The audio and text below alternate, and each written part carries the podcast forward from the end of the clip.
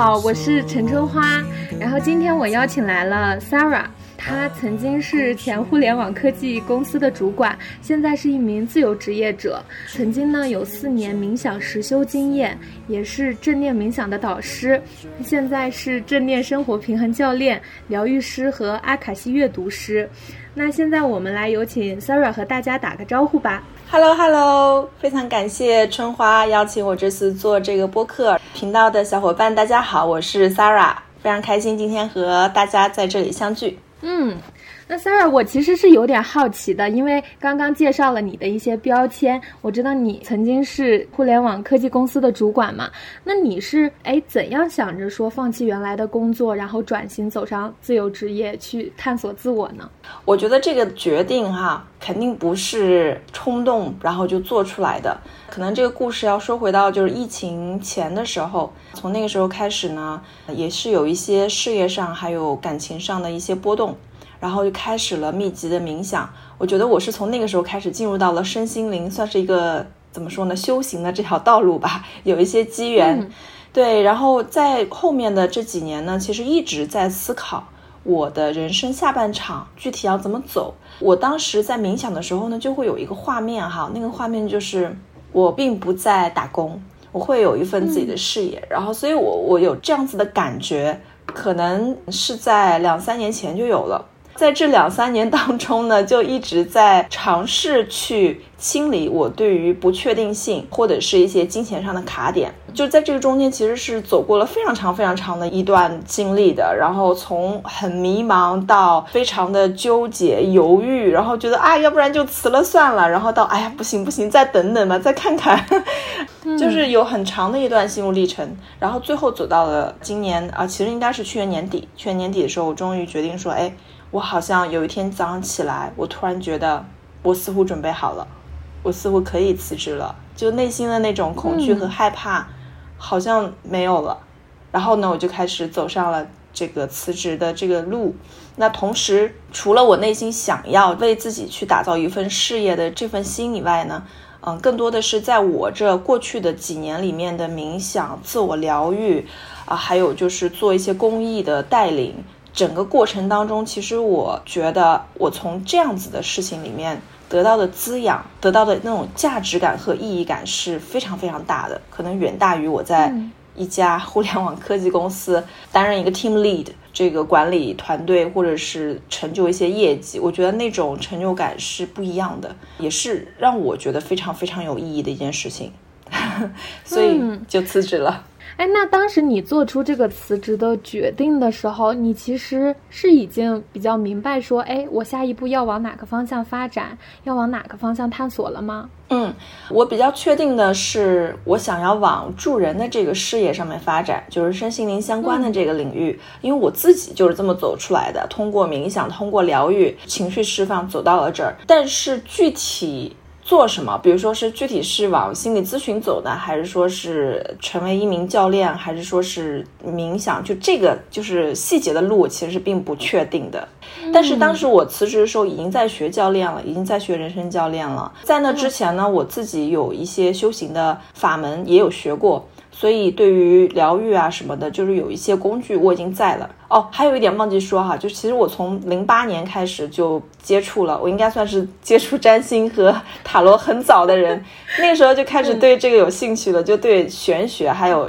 神秘学很感兴趣。只是说这么多年来，就是无论是占星也好，还是塔罗牌也好，其实更多的像是一个兴趣爱好，并没有真的往事业的角度发展。所以我感兴趣的东西很多，然后会的一些工具包也不少。所以春花这个问题特别好，我觉得我并没有百分之百的想清楚，一定是定在什么位置，只是说在这个只要是在这个大的范围的领域里面，我觉得都是我想要去发展和拓展的。嗯，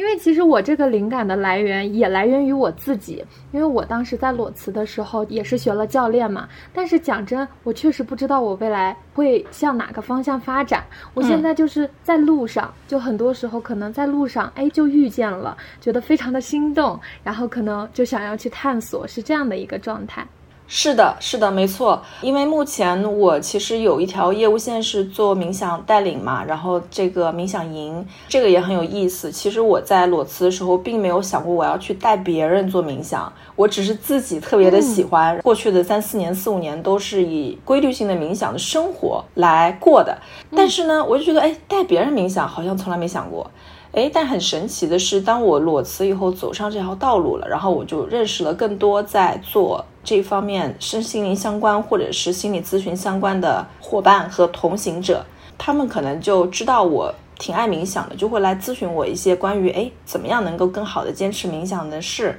然后他们在办一些工作坊还有读书会的时候呢，就开始邀请我去带领冥想。这个机缘也是很神奇，并不是我计划出来的。而是走着走着遇到了一些人，对，然后遇到了一些机会，然后我就发现哦，原来有很多小伙伴是对冥想感兴趣，但是并不知道如何入门或者如何坚持，然后呢，却又觉得说它是一个很想去尝试的事情，哦，好像这条路是可以走一走的。嗯，我有一种感觉，就是当你真正的准备好了，所有东西都会迎向你。是的，是的，就是这样的。就是当我们走在了正确的道路上的时候，其实会有很多的机缘向我们奔来。嗯，是的，嗯，我挺好奇的，就是你当时最初接触到冥想，哎，这个机缘是什么呢？因为我觉得我从最初开始了解冥想到目前的状态，可能是有了这么一点点的感觉，其实也是经历了一个漫长的时间的。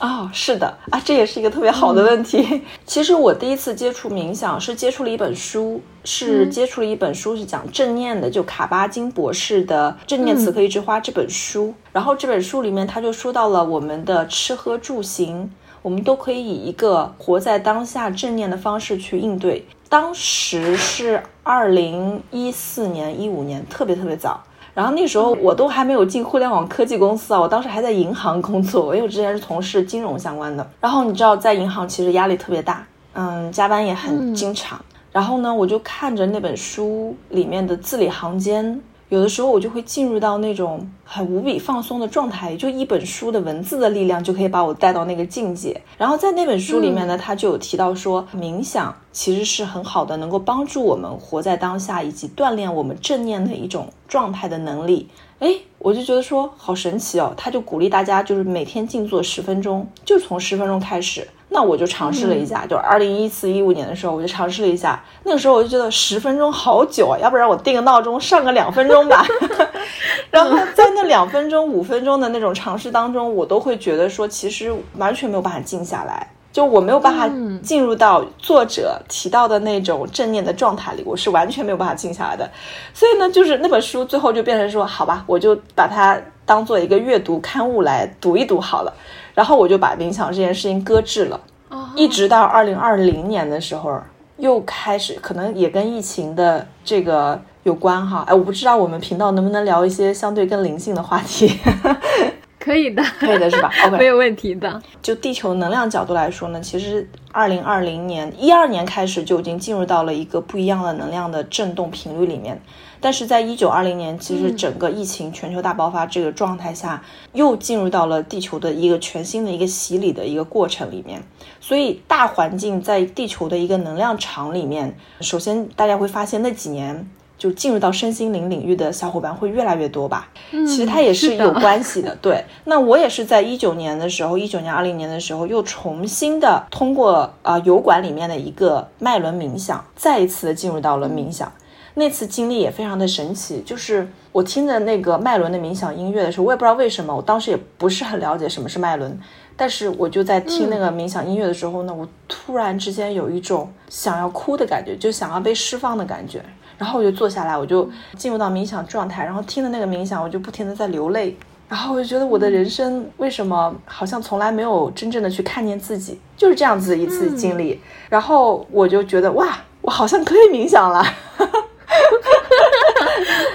嗯，就是这样子进入到了嗯再一次的冥想的状态。然后呢，在这个过程中又结交到了一些老师，结交到了一些同行的师兄师姐们。而且那个时候也很神奇，我在二零二零年接触冥想，大概连一两个月以后，我就开始突然间不想吃肉了，我就开始吃素。啊，我是一个本来顺其自然的一件事情。是的，但是我原来是一个无肉不欢的人，就是我每餐都要有肉，我就不能没有肉的类型。但突然间那个时候哈，可能自己的身体在清理的过程中，突然间有一段时间很不想要吃肉了，就吃到那个肉会觉得有点臭，其实闻着是香的。吃到嘴里去觉得是有臭味儿的，所以 也很好玩儿。真的好神奇啊！听到你的经历的时候，我在回想我和冥想结交也是有这样的一次机缘的。在我大二的时候，就非常的以目标导向，然后我就会把冥想当做一个锻炼大脑的方式。哎，我就觉得这个东西好呀，我一定要列到我的 to do list 里面。我就觉得我是要在 push 我自己去做这件事情。然后当你永远有那样一个目标的时候，你就觉得，哎，这个冥想是什么？我就根本搞不明白。那整整一年我都在做冥想，但是我根本不知道冥想是什么。但是到了后来，可能也就是刚上班的时候，哎，我就突然一个机缘巧合之下，在释放情绪的时候，就突然间感受到了冥想的魅力。嗯，所以我觉得也是蛮神奇的，它就是会渐渐遇见的一件事情，没有预期。是的，是的，哎呀，春花讲的太好了。我觉得，就如果去回顾我们的这条道路哈，真的不是被安排出来的，不是被计划出来的。我可能在 五年前想都没有想过这件事情，但是当某一些机缘发生的时候，哎，你就觉得这是对的，你就觉得这是你应该去走的道路，你心里就是知道这个事情。嗯，太美了，说的太好了。刚刚你在说的时候，我又突然间就是冒出来了一个疑问，因为现在也是在做一些自己的小事业嘛，然后可能也会考虑到一些商业上的路径啊，然后商业上的这种方法论啊之类的。然后很多时候，我其实就在想，这种商业的一套路径，它究竟是不是完全的适配我，或者说我究竟要模仿到什么程度？哎，我有没有自己的部分？其实这个的缘起是来源于我以前在听维恒大师秀一个 MCC，然后他在教练对话的时候，会让他的很多学员都在底下去看着他教练对话。然后很多时候我发现他进入到那个对话的状态的时候，其实是完全的临在，他当下的灵感推使他说问出来了这个问题，然后呢。当他结束了之后，他是会有一个学员的问答环节的，学员就会以一个逻辑脑的方式开始去提问他，哎说，哎你当下是怎么想的？你当下为什么会想要去问出来这个问题呢？这个维恒大师他已经从这个教练的状态当中走出来了嘛，他就会以一个逻辑脑的方式去分析说，哦是这个样子的，然后如果用我们的方法论的话，可以通过哪些哪些方法。但是其实我真正能看到的那个核心应该在于，可能就是平心而发的一个决定，所以这其实也会引发我的很多思考，关于这个商业模式，我们究竟是应该怎样去做呢？嗯。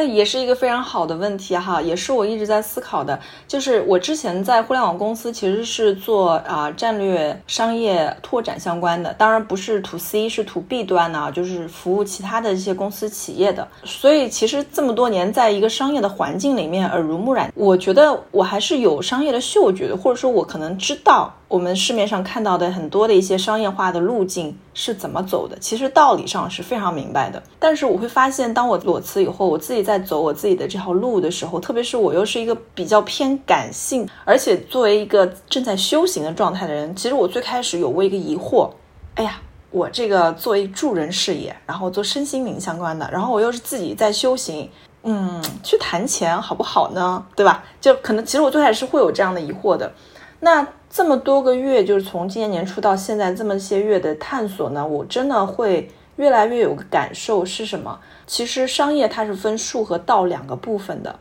那个道的部分，其实更大的是我们自己的一个发心，以及我们自己保持的能量状态。就像你说的那个维恒老师，他吸引你的点是他在那个 being 的模式、那个能量状态的时候散发出来的那种不知道是什么，是光或者说是智慧，对吧？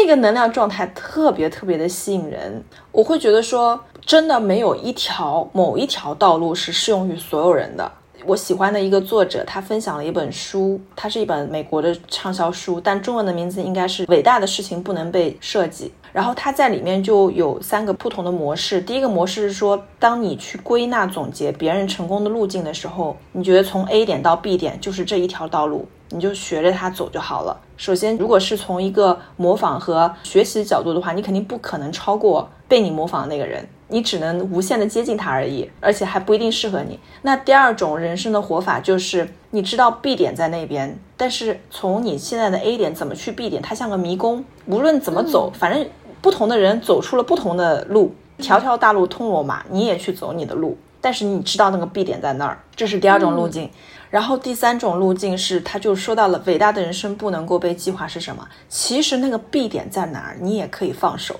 就是你既不知道怎么走去终点，同时你并不设定你的终点就是那个 B 点，因为终点可以是无限可能。对，是的，嗯，是。那在这个过程中，我们去活出自己的状态的时候，我们去更加的敞开接纳，把自己的状态放到了最好的的时候，我们能够去帮助别人的可能也会更多。而整个这个过程，也许就走出了自己的风格。当然了，这听起来似乎好像跟没说一样。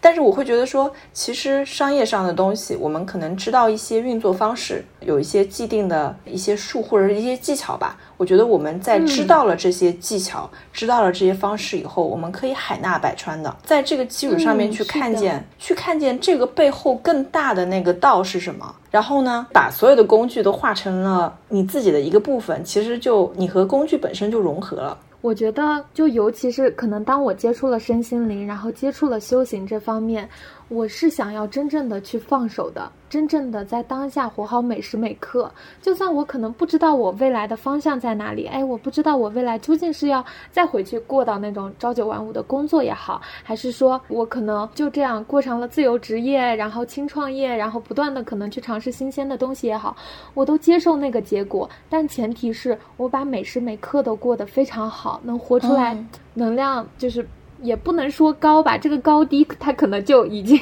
开始变得有些二元对立了。就是真正的珍惜好当下。对，当我们活好自己，并且呢，我们把我们热爱、热忱的那个部分，我有时候发现分享出去也很重要。就是像我们，我们互相在做这个分享，然后呢。我之前说到的冥想这条路，为什么给我开了一个口子，也是因为我去和不一样的人分享了，就会发现有一些你没有办法预料到的一些机缘，它就来了。那来的时候就欣然接纳呀，这是宇宙给我们的礼物。对，就是要去分享，要去表达吧。这也是我不断的在做我自己播客的一个原因。嗯，讲真，就是在分享我真正生活的感悟、生活的体验，在分享我自己，就是这样。对，是的。是的，其实我们做个人的这个品牌也好，或者是说将来要做一个其他的一个产品，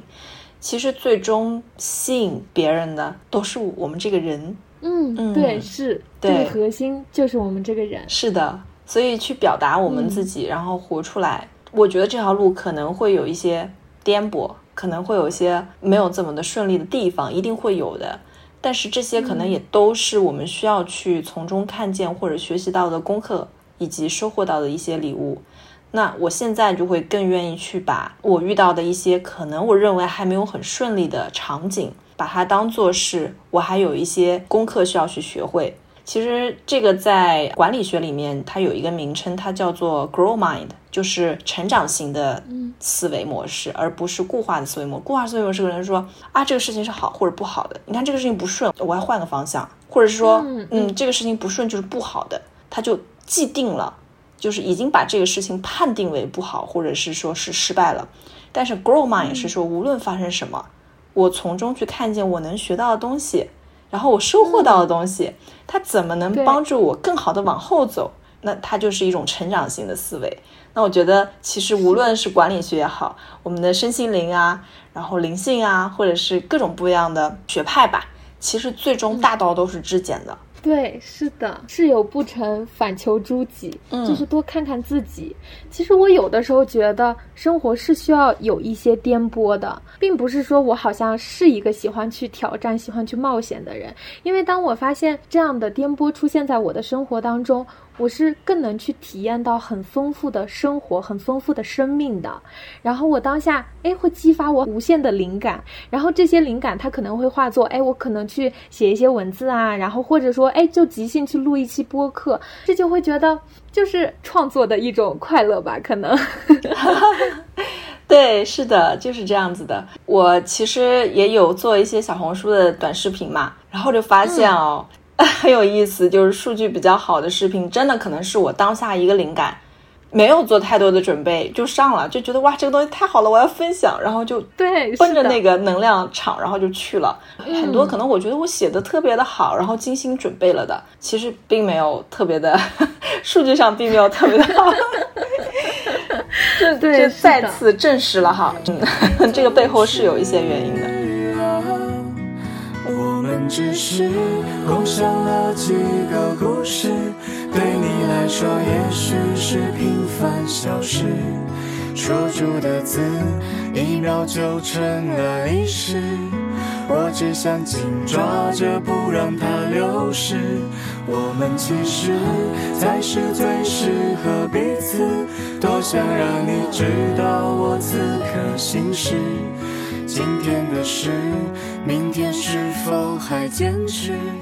你是否还有勇气再哎，我还很好奇，因为你刚刚在说你经验的时候，你提到了说情绪释放这个部分。因为以前我在我的播客里面也分享了很多关于情绪释放这方面的内容，所以也想邀请你分享一下你的体验和经历。好呀，其实首先我我要说一下我自己啊，我其实是一个情绪波动挺大的人，然后我对别人的情感情绪也很敏锐。从小可能就是说看着大人们的情绪，哎，我应他心情好像不太好，那我应该做点啥，对吧？他心情好的时候，哎，我可以提点要求啊。我从小就是这样的一个小孩儿，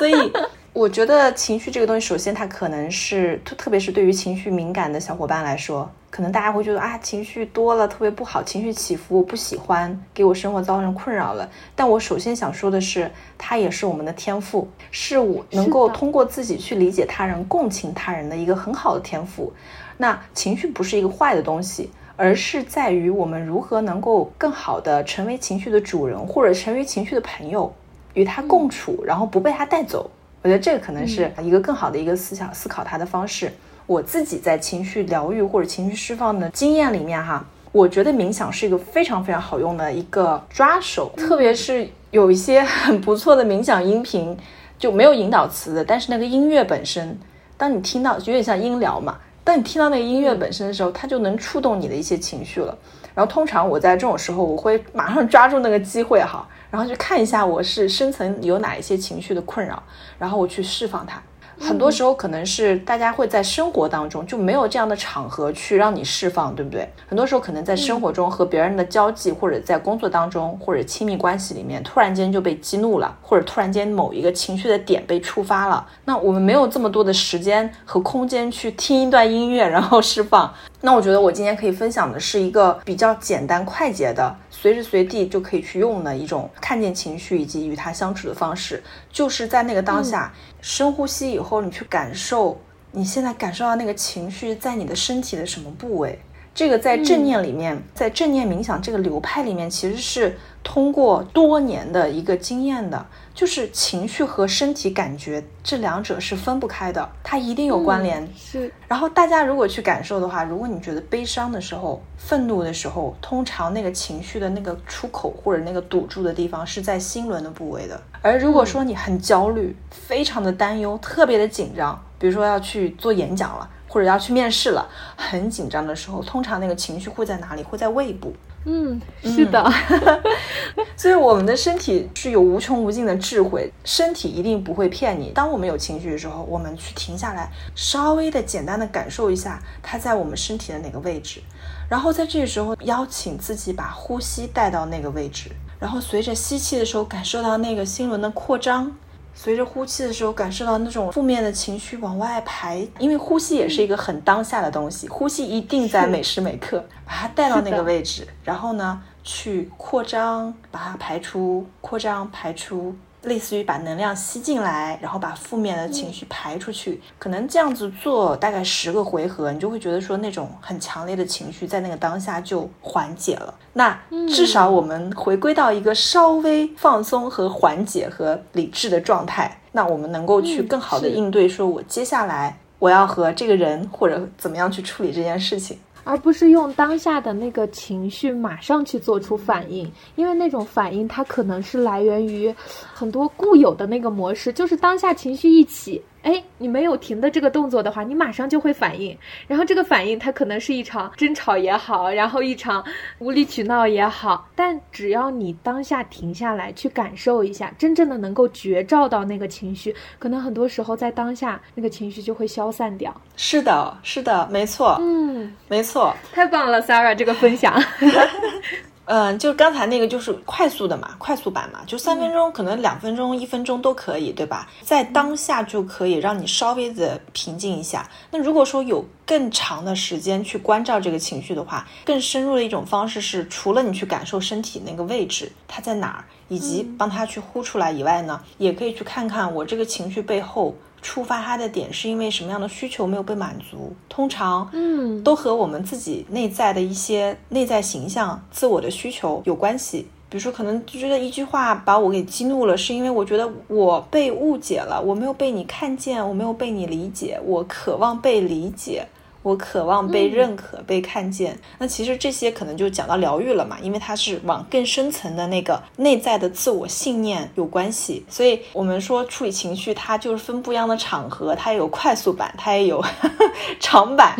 反正有很多的方式。我觉得最终都是去看见我们的真实本性，我们那个真实的那个富足的，或者是带着爱的本自具足的那个部分。这说的很好，真正的看见，就是在每一刻、每一个当下，你能够真实的去看到自己。是的，这这句话可能说出来很鸡汤，但是真的可能经过很多很多事情哦，你原来真正的发现，对，就是活在当下，就是真正的看见自己，仅此而已。对，说起来很简单，对吧？但是我相信我们都有感悟啊，就是其实这一路走过来，肯定自己也是经历过很多，然后才到了这一刻哈。对，就由这儿我就突然间联想到，你说真正的那个知识啊，就是我们书本上啊，或者说一些地方看到的这个知识，它没有办法真正的成为我们自己。只有我们真实的踏过每一条路，真实的走过每一步之后，哎，才能最终说，哦，原来这个东西是这样的，这是你真正感悟到的一个部分，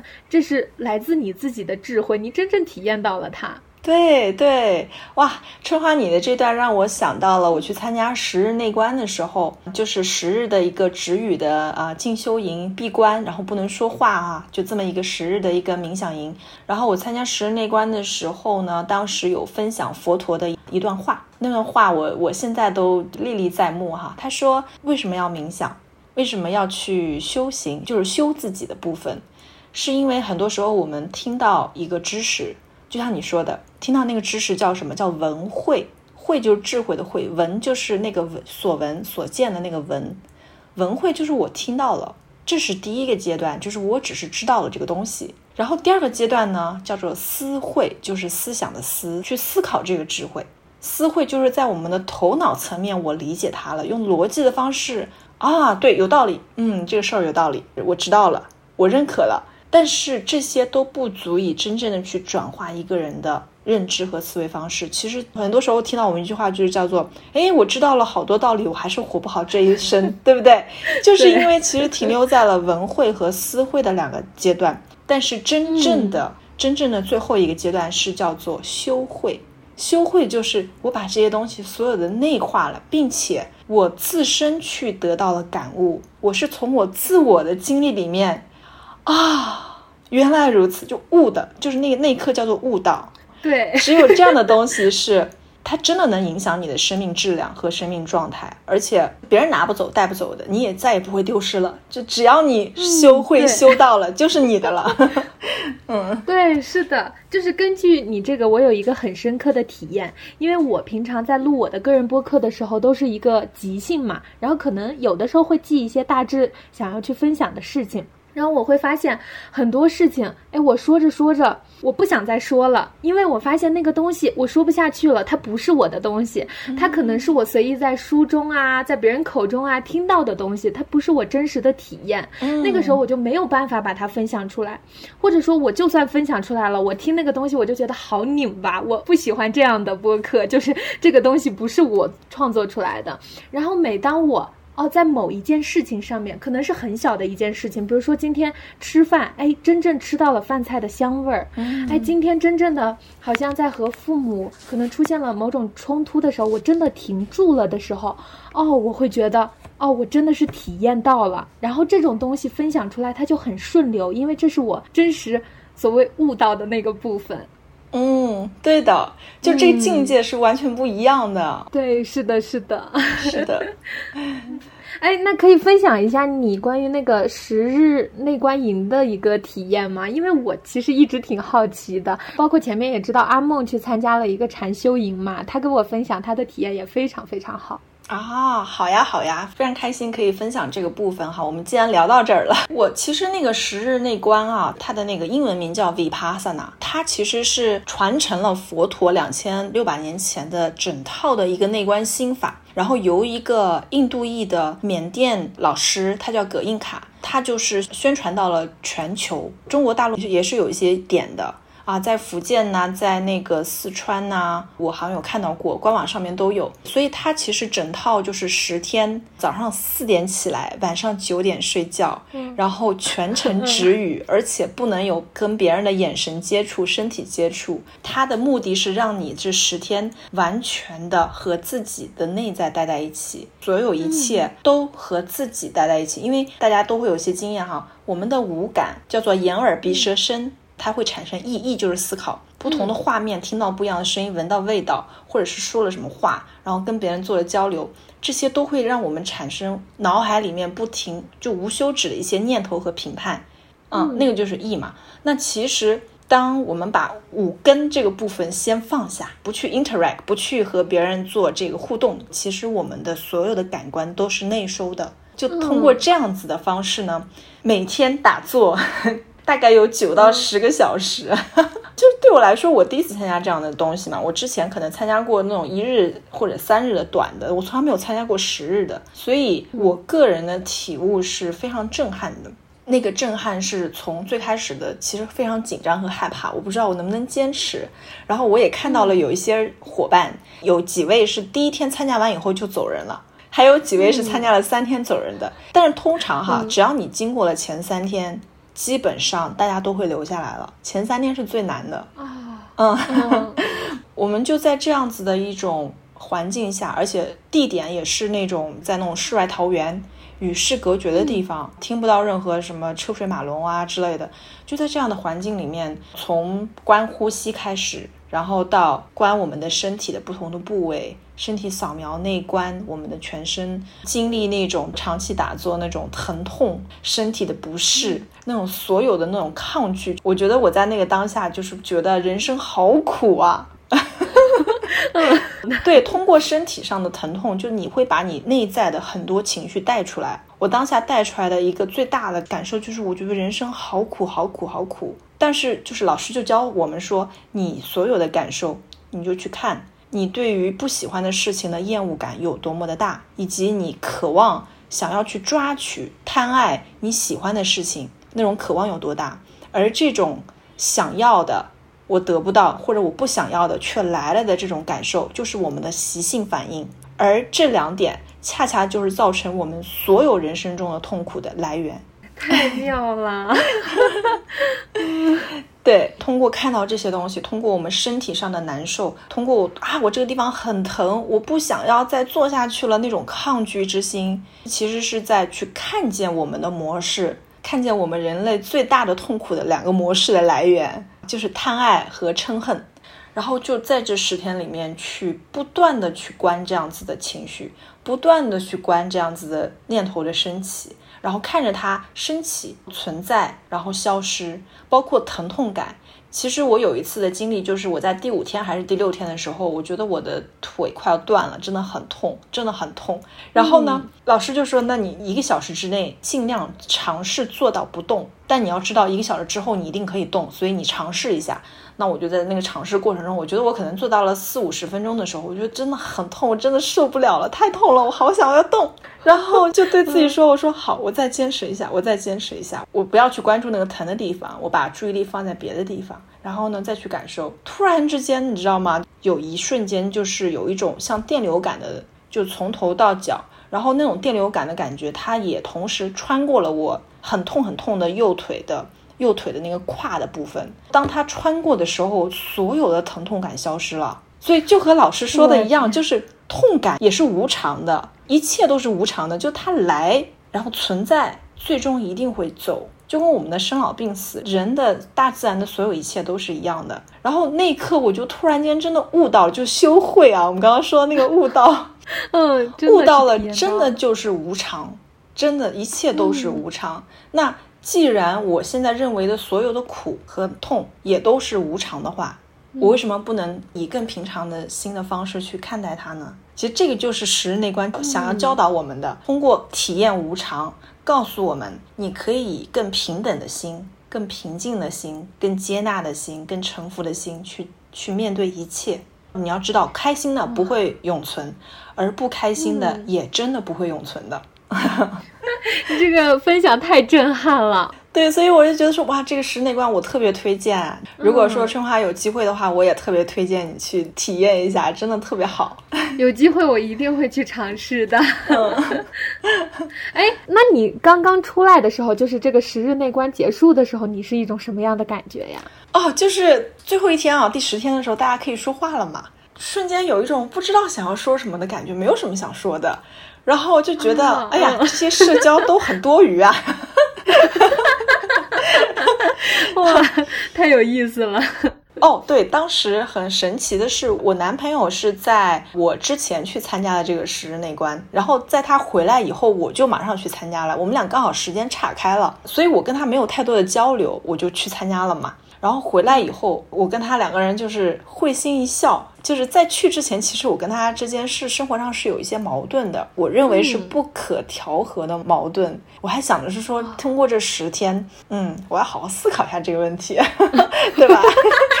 出来以后呢，你就发现回头再去看我跟他之间的矛盾是不可调和，就觉得很匪夷所思。其实根本都不觉得它是一个事儿。我当时最大的感受是从亲密关系里面感受的，我就觉得说。不是什么这么大的事儿，但是为什么我之前就会死死的抓住它，觉得它是一个非常大的问题？但通过那个十天，我就觉得我的心情出关以后哈，心情是比较平静的，它在一种淡淡的喜悦的平静的状态里。嗯，我好像不需要生活中发生一些什么让我开心的事情而让我开心。然后我也不太会觉得生活中让我觉得有点不顺的那个事情，就我本身就不太会去把它定义为那种痛苦或者是很不顺，让我很难受。一切就是生活，生活就是这样的，好像很平常。然后就以那种淡淡的，你也说不上来的那种满足的、喜悦的，觉得生活挺好的，就那种感觉，就是一句话，觉得啊，生活挺好的啊，这样也挺好，那样也不错，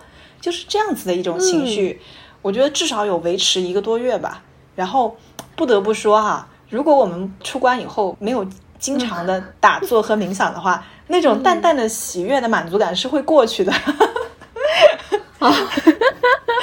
嗯，所以还是说要在生活当中不断的去精进自己。是的，当时内观的时候，那个老师在最后一天啊，就为了鼓励我们能够把内观的这这套心法融融会贯通到生活中，他就说了一句话，他说。你们每年经常有学员，每年来个一到两次十日，但是平时生活中呢，什么也不做。这个呢，有点像是什么呢？有点像是说，你积压了一整年的那个房子，从来没有打扫过啊，碗也从来不洗，积压了一年的碗，然后你来了一次大清理，然后洗了十分之一碗，然后觉得哇，好舒服，干净了一些。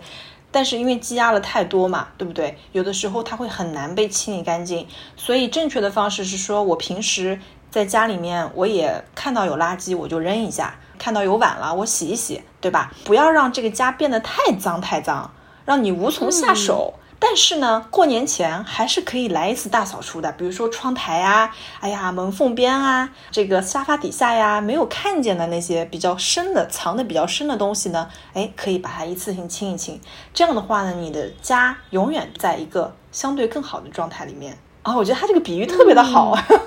是的，就是感觉生活当中处处是智慧，只要你做一个有心人。真的能够看到生活在以一种什么样的方式给你展现他的智慧。是的，是的，哎，春花这个总结太棒了。嗯，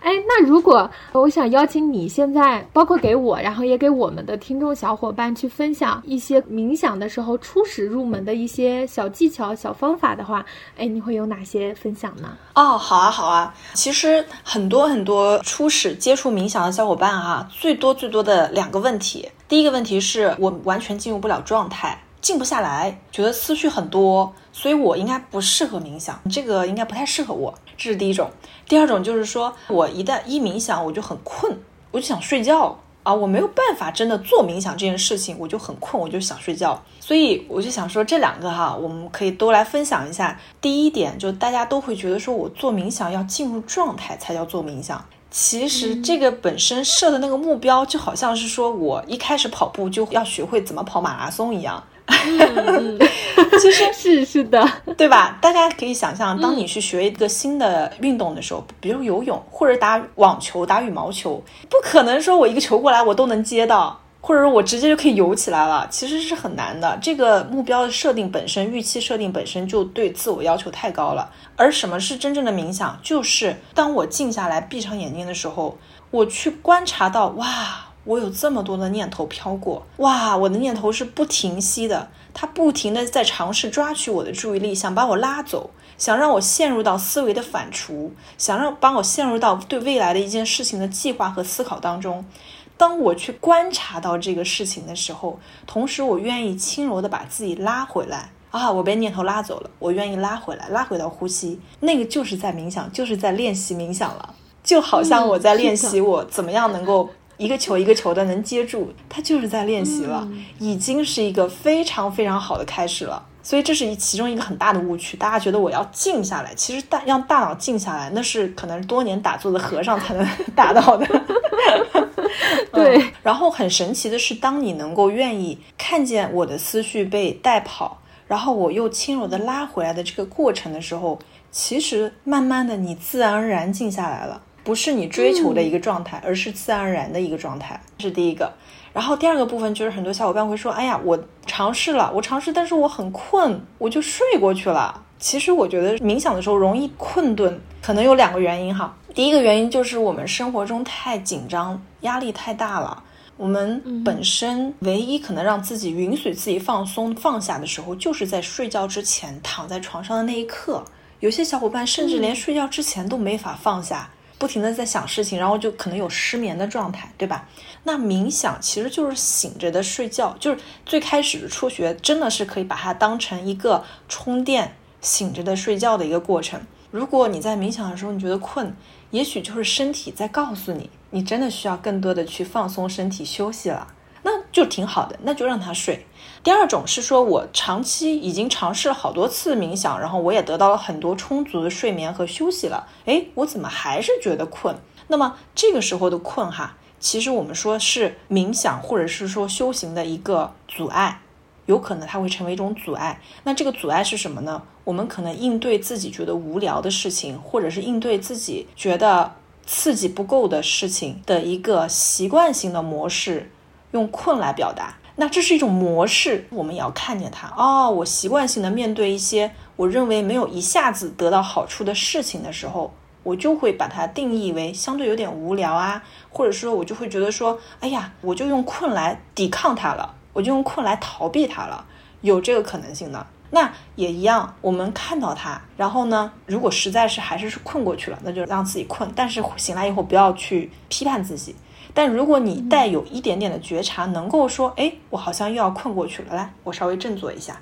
把它带回来，那也挺好的。但是不用逼迫自己，分不一样的情况哈。但这两点，我觉得是我见到比较常见的初学的时候遇到的困难。我觉得通过刚刚的分享，其实我就已经知道了。其实它冥想是分步骤的，然而我们很多时候所谓看到的就是说，哎，你只要接触冥想了，你就要马上达到那种哦，我就要我的思想，我要我的所有的东西都消失。其实不是那样的，它是一步一步不断的慢慢进阶的。对，是的，我们说冥想它是一种练习，它是一个训练，它在训练的是什么？训练的就是我们去观观念头、观情绪。然后看见我们的习性反应，大脑的模式是我会有不停不停的涌上来的那种念头，尝试拉扯我、抓取我，对吧？一下想到了过去发生一件事情，哎呀，他是不是他这样对我？他是不是对我有意见？哈，巴拉巴拉开始联想，或者是一下想到对未来的，哎，这个事情还没做，那个事情还没做，我现在在干什么？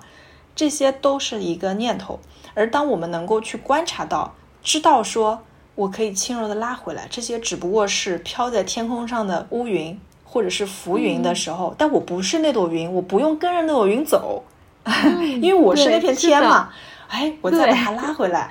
其实练的就是这个，而在练这个过程中哈，你的大脑就如果我们说我们要练那个马甲线蜜桃臀。我们不得就是撸铁嘛，对吧？我们得做一些一系列的运动嘛。然后你在这个过程中觉得哇，好累好痛啊，什么时候做完，对吧？但你还是练了，这才能练出肌肉一样的。冥想就是说，你要知道这个过程就是在练习你的大脑，能够提升更高的觉察注意力，能够更好的安住在这个当下，其实就是安住在这个当下，不被这些思绪拉跑的能力，不被情绪拉跑的能力。在我手心，月亮映照着光，也照着你，逃亡在危险的黎明，日月山川见证我奔向你。后提到一个关于你现在在做的事情，因为你在做这个关于阿卡西的解读嘛。我其实是作为一个完全的小白，仅仅是听过两三期播客，对它有一个很浅浅的了解，所以你可以大致的先分享一下吗？嗯，其实阿卡西记录呢，我会觉得它不是一个灵性工具，嗯，我觉得它是它反而是一个很智慧的法门，当然它有它自己的一套世界观哈。那这世界观就因人而异了，有些人愿意去敞开的去尝试相信，有些人可能不一定。对于我来说，阿卡西就是更高的智慧，就是我们可以把它看成是说，我们的宇宙这个全能的背后，其实是有一套数据的记录的，或者说有一套数据库。在这个数据库背后呢，每一个人他可能会有一些编程，编程就是哎，我的鼻子会是长的是这个形状的。啊，我的脸可能相对比较长，这些也都是 DNA 编程的一部分嘛，对不对？还有就是我可能自带会容易情绪波动，这也是我编程的一部分嘛，对不对？那这些信息呢，都在这个阿卡西记录里面。但是同时呢，它是一个包含着过去、现在、未来无时间性的一个智慧的一个能量库，也就是说一切的可能性，因为它包含了所有的未来。那什么意思呢？不是说宿命。不是说我们嗯去看到一个人的阿卡西记录，我们可以告诉他说啊，你今生就是这样这样，你在几岁的时候啦啦啦会怎么怎么，并不是这样的，而是说它是一个自动化，不停的在优化自己，不停的在吃入更多的信息和数据，同时迭代升级自己的这样的一个数据库。所以，当一个数据库能够自动优化、迭代升级的时候。你能预测出它的未来吗？其实并不能，它包含了所有的未来的可能性。所以对我来说，我觉得阿卡西记录是一个非常非常好的一个获得更高智慧的一个法门。更好的去运用阿卡西记录的方式呢，其实是说我们从中去抓取以及看见，可能这个人或者我自己的一些习性的模式。我们刚刚提到的所有的这些模式，它背后是想要我学习到什么？它背后想要给我的功课以及信息是什么？我我如何能够就是让我自己的人生过得更顺遂？我需要做些什么能够能够提升我的人生的这个质量？它是这样子的一套更智慧的法门。同时呢，它也会帮助我们去运用到宇宙的能量去做一些自我疗愈，以及情绪还有模式的释放。它也能够斩断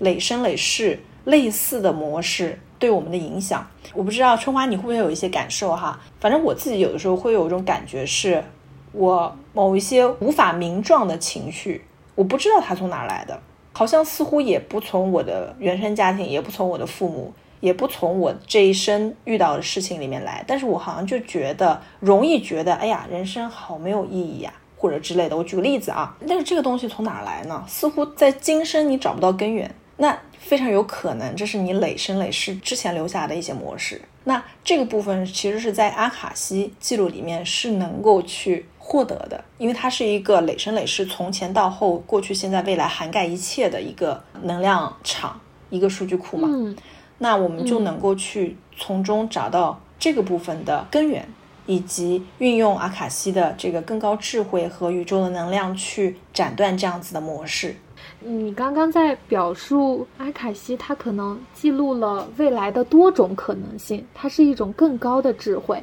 当你在表达这个的时候，我就突然间能够联想到命理。当我把它和命理去做对比的时候，我会觉得这两者之间是有矛盾的。因为可能在我现在所理解的命理，它可能更像是一种人这一生的命数，它多多少少是定的。命理上它经常会有这样的一种比喻嘛，就是说你开的是一辆什么样的车，你的这个命是一个什么样的，它都是一直定的，只是你走在不同的道路上而已。但是我今天听到你在表述这个阿卡西记录的时候，它更像说是一种，如果当你真正能够去看见你自己，不断的去觉察、去关照你自己。然后不断的去精进你自己，是不是我们未来的可能性？它并不仅仅在我们所谓的这一条命上面。你总结的太棒了，哇，春花简直太棒了，真的是这样子的。就是我们在课上，其实那个老师他也是修行了很多年的，他也是个修行人。有一句话叫做“修行人的命算不准”，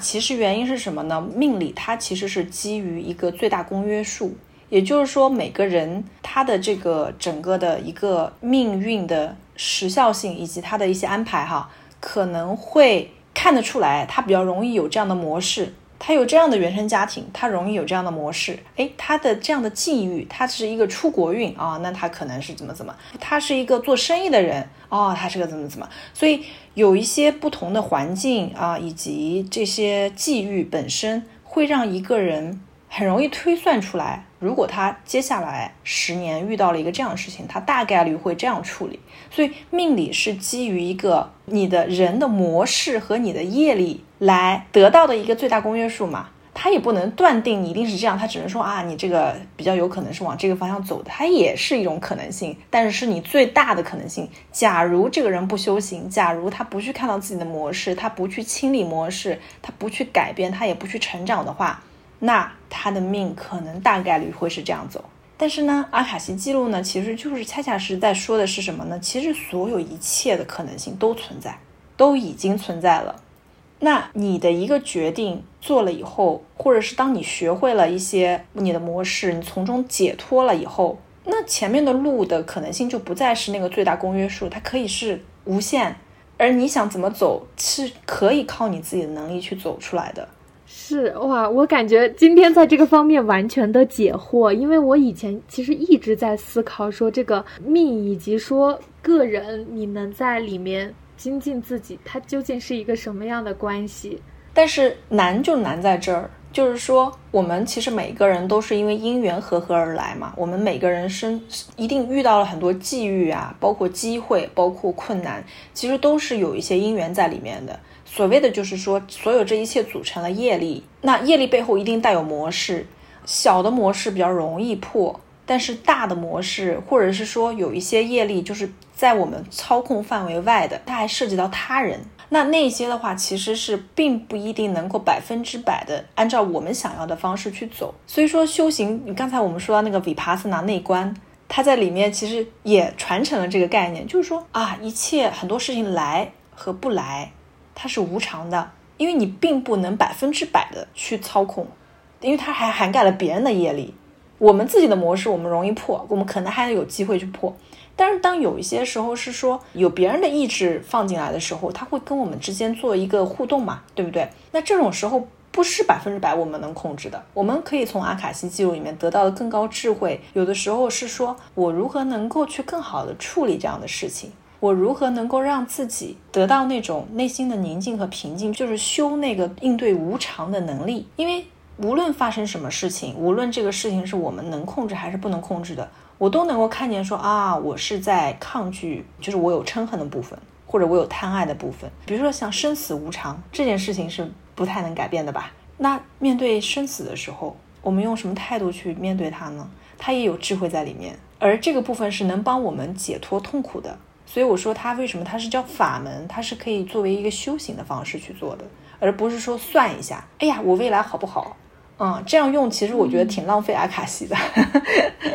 嗯，这种阿卡西解读的方式是说什么呢？哎，可能一个人当下如果想要来找你做阿卡西的话，嗯，因为我当时是找的那个有一位修行，就是修行的老师去学习的这个法门，然后他本身自己有很多的修行的经验，包括整个阿卡西法门的传承，就是所以市面上其实有一些。我觉得还是要争辩一下吧，就是争辩一下比较好的老师，我会觉得更好。那对于我自己来说，它的流程其实是有一套链接的过程的。比如说，今天我要为春花来看一下链接你的阿卡西记录，然后帮你去获取属于你的这个更高智慧的部分的时候，那我会需要通过我是一个管道，然后我帮助你去链接到你的阿卡西记录。链接了以后呢？你就可以在里面去提出一些问题，比如说困惑你很久的一些议题啊，然后能够得到一些什么样的建议意见，以及诶，我这个背后是否有一些模式是我需要去看见的呀？就诸如此类的这种比较成长型的 grow mind 的啊，成长型的这个思维方式的问题会比较推荐。那么当你问了以后呢，因为我是那个管道，我帮你去链接了你的阿卡西记录嘛。所以说，我就会得到一些信息，而这些信息它可能会由文字的形式，可能会有一种身体感受的形式，或者是一个画面的形式，啊，或者是声音的形式，不一样的形式来到我这个管道。那么我通过去把它链接到能够以一个人类能理解的方式去表达，我就把它表达出来，然后我就把这个东西像一面镜子一样呈现给你，你就能够在这个里面去感受啊，我从中得到的启发。啊，智慧是什么？哇，好神奇啊！嗯，哎，那如果现在可能听我播客的人也有会对这种阿卡西解读感兴趣的嘛？现在这种方式你觉得更加适合什么人呢？就是首先他对灵性不排斥啊，因为如果是比较排斥的，就是什么过来说，哎，我来测测你，我来玩一下，其实没必要，就我觉得有点浪费互相的能量。然后其次的话呢，就是如果有一些自己生活当中。不停的遇到的一些事情，就你自己都觉得说啊，虽然人换了一个，虽然事情换了一个，但是这个事儿本身好像就像一个轮回一样、轮转一样，不停的在你身上发生，已经有点像是模式或者循环了，但你自己无法破，你觉得。不知道为什么我总是不停的遇到，比如说哦，总是不停的遇到渣男，我总是不停的遇到被劈腿啊之类的啊，这种情况其实我觉得是蛮适合来看一下阿卡西里面是否有一些模式，我们可以去斩断和清理的，有更深层的一些议题的，或者是有一些比较深层的情绪困扰的，还有就是有一些家族业力，你觉得说哎，我们家上面都会有一些困难和卡点，有相似之处的这种家族业力也是相对比较适合。来做阿卡西的这个探索，嗯，因为在这个里面，它会运用到宇宙的更高的能量和智慧，去帮助疗愈和斩断这样的模式，而且它有可能不一定是这一生的，它可能是累世的，它可能会有一些累世的东西在。我明白了，搞得我都想找你做一下阿卡西解读了。嗯，后面有时间就约起来。好呀，好呀，对，所以我会觉得说，跟教练对约谈相比的话。嗯，其实教练的话，他更普世，他更大众一些，啊，他的接受度也更广嘛。然后无论什么样的议题，其实都可以去帮助客户去有一些觉察和洞见。当然，这个部分也对客户本身会需要客户也更有一些觉察能力嘛。和这个教练相比的话，阿卡西我觉得它更适合更深层的议题模式、业力以及这个疗愈的需求的清理。嗯。我明白了。那如果听到这里的小伙伴，如果对阿卡西感兴趣的话，到时候我也会把 Sarah 的一些海报和相关信息以及联系方式放到 Show Notes 里面，让大家都可以扫码去找他。好呀，谢谢春花。差不多啦，这就是我们今天我看看聊了哇一个多小时了已经。嗯，是的，嗯。非常感谢 Sarah 做客我的播客间，谢谢，非常感谢春花的邀请，然后我也很开心，我觉得我们今天非常的即兴哈，但是却碰撞出了很多很有意思这个话题。好，谢谢 Sarah，那这就是我们这期播客的全部内容啦。呃，如果大家感兴趣的话，可以去 Show Notes 里面去看到 Sarah 的一些信息啊，一些联系方式，我都会把它们贴在后面的那个 Show Notes 里面。嗯，那我们下期再见喽，拜拜。